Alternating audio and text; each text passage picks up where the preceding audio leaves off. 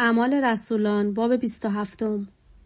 عزیمت پولس از راه دریا به روم. چون حکم دادند که از راه دریا به ایتالیا برویم پولس و برخی دیگر از زندانیان را به افسر یولیوس نام از هنگ قیصر تحویل دادند. پس به کشتی که از ادرامیتینیوس بود و به بندرهای ایالت آسیا می‌رفت سوار شدیم و حرکت کردیم. اریستاخوس مقدونی از مردمان تسالونیکی نیز با ما بود.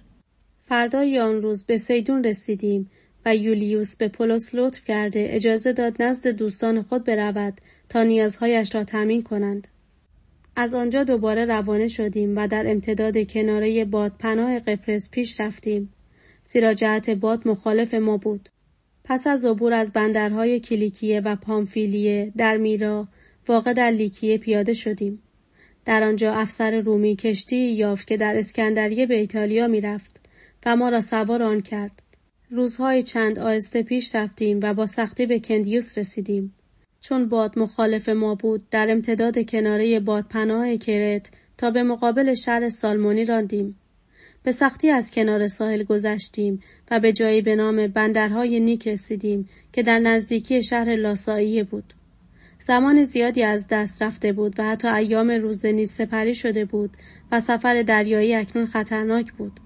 از این رو پولس به آنها هشدار داده گفت سروران می توانم ببینم که سفری پرخطر خواهیم داشت و ضرر بسیار نه تنها به کشتی و بار آن بلکه به جان ما نیز وارد خواهد آمد. اما افسر رومی به سخنان ناخدا و صاحب کشتی بیشتر توجه می کرد تا به سخنان پولس. چون آن بندر برای سپری کردن زمستان مناسب نبود رأی غالب بر این شد که به سفر ادامه دهیم. به این امید که به بندر فینیکیس برسیم و زمستان را در آنجا بگذرانیم. این بندر در کرت بود و رو به جنوب غربی و نیز شمال غربی داشت. طوفان دریا چون باد ملایم جنوبی وزیدن گرفت گمان کردند به آنچه می‌خواستند رسیدند پس لنگر کشیدند و در امتداد ساحل کرت پیش راندند اما طولی نکشید که بادی بسیار شدید معروف به باد شمال شرقی از جانب جزیره به سوی ما وزیدن گرفت. کشتی گرفتار طوفان شد و نتوانست در خلاف مسیر باد پیش برود. از این رو خود را به باد سپردیم و همسو با آن رانده شدیم. در پناه جزیره کوچک به نام کودا پیش رفتیم و به سختی توانستیم زورق کشتی را به اختیار خود درآوریم. وقتی ملاحان آن را به روی عرشه کشتی آوردند به کمک طنابها اطراف خود کشتی را محکم بستند تا متلاشی نشود و از بیم این که مبادا کشتی در شنزار سیتریس به گل بنشیند. لنگر را پایین فرستادند و کشتی را در مسیر باد رها کردند. روز بعد چون طوفان ضرباتی سنگین بر ما وارد می ساخت مجبور شدند بار کشتی را به دریا بریزند.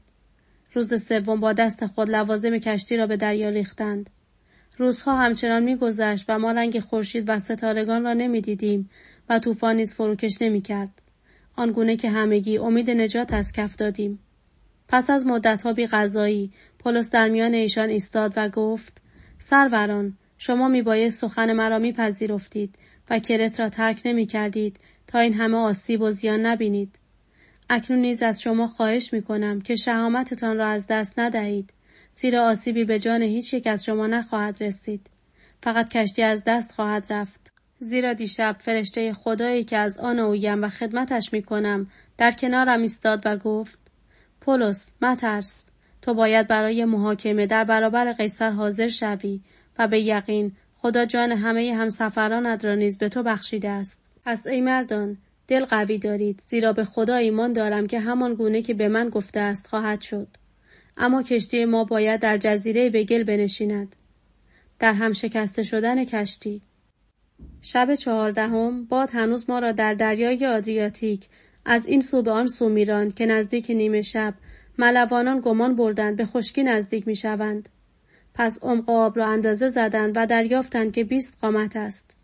کمی بعد دیگر بار عمق آب را سنجیدند و دیدند پانزده قامت است. و چون میترسیدند به صخره ها برخورد کنیم چهار لنگر از عقب کشتی انداختند و دعا می‌کردند هرچه زودتر روز شود. ملوانان به قصد فرار از کشتی زورق نجات را به دریا انداختند به این بهانه که می‌خواهند چند لنگر از سینه کشتی به دریا بیندازند پولس به افسر و سربازان گفت اگر این مردان در کشتی نمانند نمی توانید نجات یابید. پس سربازان تنابهای نگهدارنده زورق نجات را بریدند و زورق را رها کردند. کمی پیش از طلوع آفتاب پولس همه را ترغیب کرد که چیزی بخورند. گفت امروز چهارده روز است که در انتظار به سر برده اید و چیزی نخورده بی غذا مانده اید. پس استدعا می کنم غذایی بخورید چرا که برای زنده ماندن بدان نیازمندید. موی از سر هیچ یک از شما کم نخواهد شد. چون این را گفت نان برگرفت و در مقابل همه خدا را شکر کرد و نان را پاره نمود. مشغول خوردن شد. پس همه دلگرم شدند و غذا خوردند. جملگی در کشتی دویست و هفتاد و شش تن بودیم. وقتی سیر شدند بقیه قله را به دریا ریختند و کشتی را سبک کردند. چون روز شد خشکی را نشناختند اما خلیجی کوچک با ساحل شنی دیدند. پس بر آن شدند که در صورت امکان کشتی را در آنجا به گل بنشانند. بند لنگرها را بریدند و آنها را در دریا رها کردند و تنابهای نگهدارنده سکان را نیز باز کردند. سپس بادبان سینه کشتی را در مسیر باد بالا کشیدند و به سوی ساحل پیش رفتند. اما کشتی به یکی از برآمدگی های زیر آب برخورد و به گل نشست. سینه کشتی ثابت و بی حرکت ماند اما قسمت عقب آن در اثر ضربات امواج در هم شکست. سربازان در صدد کشتن زندانیان برآمدند مبادا کسی شناکنان به زد. اما افسر رومی که می‌خواست جان پولس را نجات دهد آنها را از این قصد باز داشت و دستور داد نخست کسانی که می‌توانند شنا کنند خود را به دریا افکنده به خشکی برسانند. بقیه نیز میبایست روی الوارهای قطعات کشتی خود را به خشکی میرساندند بدین گونه همه به سلامت به خشکی رسیدند.